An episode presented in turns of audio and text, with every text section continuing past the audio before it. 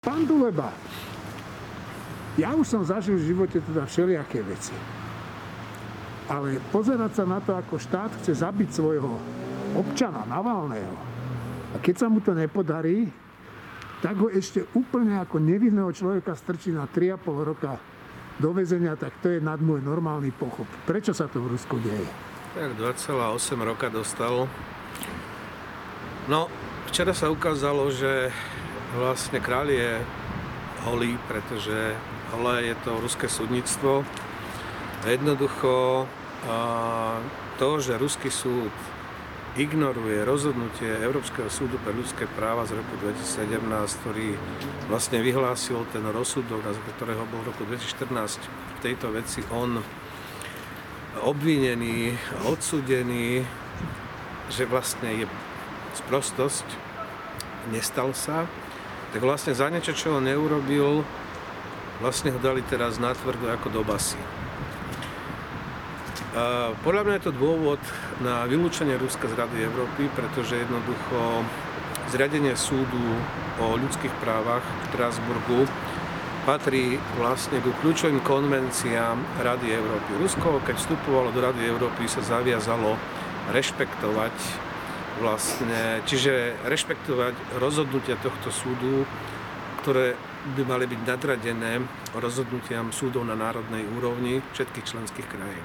Rusko toto porušilo, to je závažná vec a myslím si, že toto je dôvod na vylúčenie Ruska z Rady Európy. To je prvé. Druhá vec je samozrejme, toto nemôže zostať bez odozvy na medzinárodnej scéne. Kľúčová vec si myslím naťahuje Nemecko so svojím postojom Nord Stream 2, pretože bola prekročená určitá čiara, ktorá jednoducho už sa nebude dať rozchodiť ani tolerovať. No samozrejme uvidíme, aká bude pozícia novej americkej administratívy a podobne. Toto rozhodnutie Rusko izoluje. Je omyl si myslieť, že to rieši nejaký vnútropolitický problém, pretože nerieši. Pretože jednoducho sú objektívne dôvody, prečo Rusi protestujú a začali protestovať jednoducho Navalny sa stal symbolom týchto protestov, takže je to taká úplne primitívna likvidácia politického protivníka, že ho uväzníte, dáte ho do basy za niečo, čo on vlastne neurobil. Takže je to taká vizitka, dosť smutná vizitka súčasného Ruska aj putinovského režimu.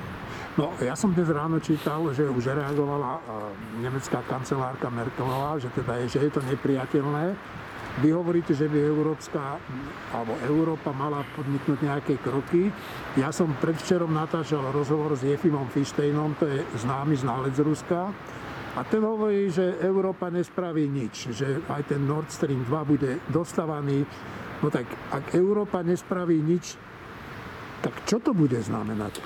Ak Európa nestaví, nespraví nič, tak to bude vizitka samotnej Európy to bude rezignácia vlastne na nejaké základné princípy, ktoré teda vďaka Európskej únie, Európskej integrácii to máme od konca druhej svetovej vojny.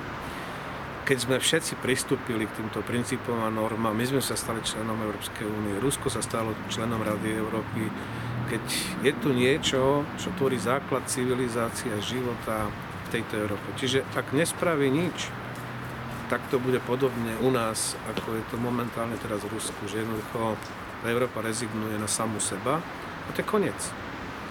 To je koniec, to je potom návrat do nejakého 19. storočia, do obdobia po napoleonovských vojnách, alebo pred nimi, keď jednoducho v medzinárodných vzťahoch, keď človek alebo jednotlivé znovu budú odsunutí na nejakú tretiu, štvrtú koľaj, a rozhodujúce preto, ako Európa bude vyzerať, budú záujmy veľmoci a ich dohody za stolom.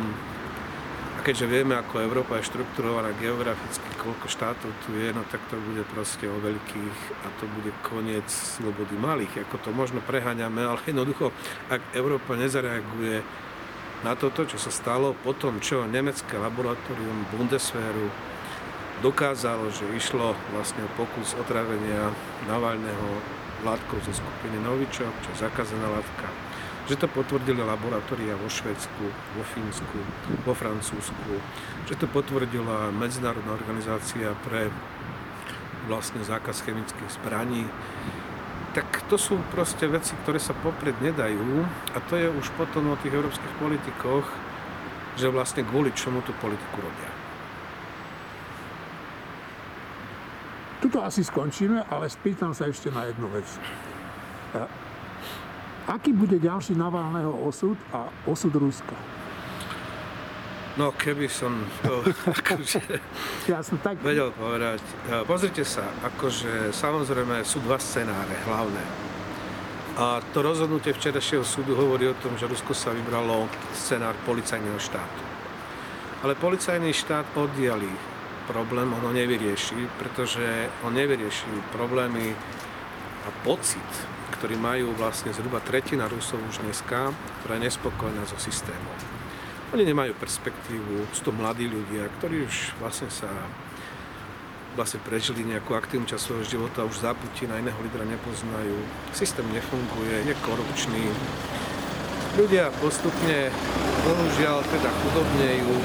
Ten prepad životnej úrovne reálnych príjmov za od roku 2016 je zhruba 10% Systém je uzavretý, čiže v podstate nefunguje rovnosť príležitostí.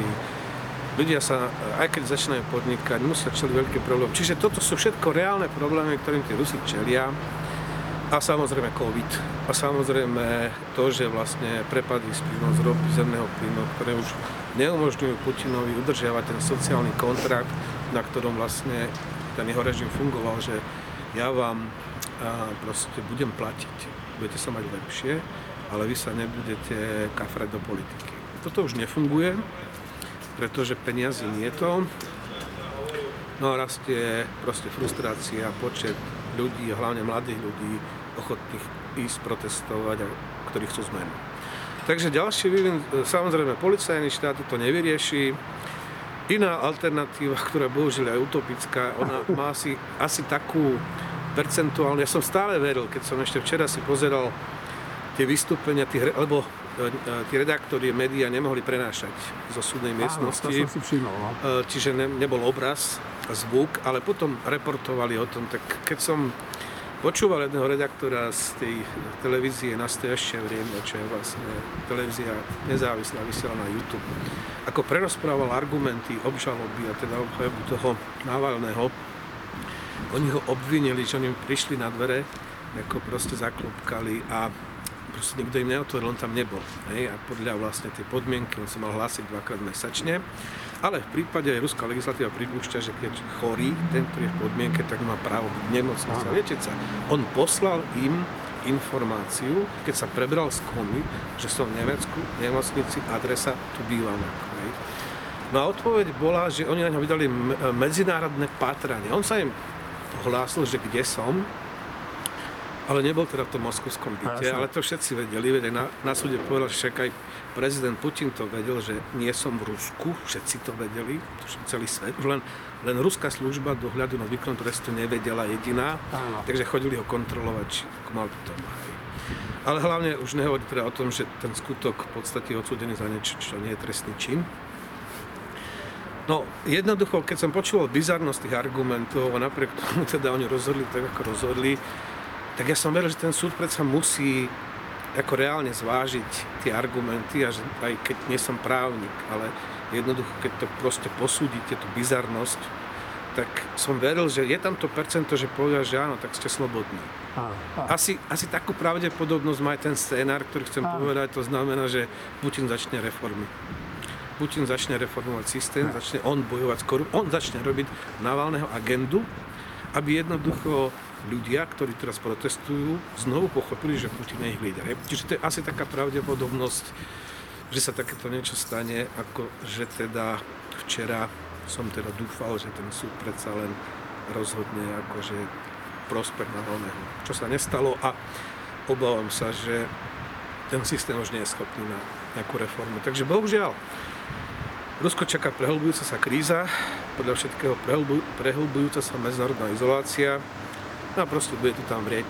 A kedy to buchne, ako to buchne, uvidíme, či budú protesty pokračovať. Ja si myslím, že by tí organizátori urobili rozumnejšie, ak by to skončili teraz, lebo skutočne to nemá zmysel ísť do ulic a nechať sa mlátiť do policajtov, pretože ten policajný režim bude mať odrazu pocit, že tak ja som niečo, ľudia nechodia protestovať, ale sústredí sa na tie parlamentné voľby, ktoré budú v septembri tohto roku, využiť systém štábov, ktorý vlastne Navalny vytvoril aj Áno. systém inteligentných volieb a odkontrolovať. Čiže myslím si, že mali by sa skôr rozum sústrediť na toto a nehrotiť tú situáciu, lebo ten režim má zdroje, má policajtov a má dosť proste pendrekov na to, aby tých ľudí na tých uliciach zmlátil. No a vidíme skúsenosť Bieloruska, ale vlastne z Chabarovska, že ľudia môžu chodiť každý druhý deň na protesty v priebehu roku. Sme, to bolo aj v Bielorusku, teda, cez víkendy, v Chabarovsku to bolo 148 krát, rok má 365 dní, ale proste postupne to je dostratené. Čiže aby nepremrhali ten potenciál, aby sa tí ľudia neunávili k tým voľbám v septembri, Áno. lepšie by bolo jednoducho si dať pauzu a vrátiť sa znovu potom k tomu tlaku verejnému, bližšie k tým voľbám v septembri. To je taký môj názor, odhad, ale samozrejme uvidíme, že, čo sa stane.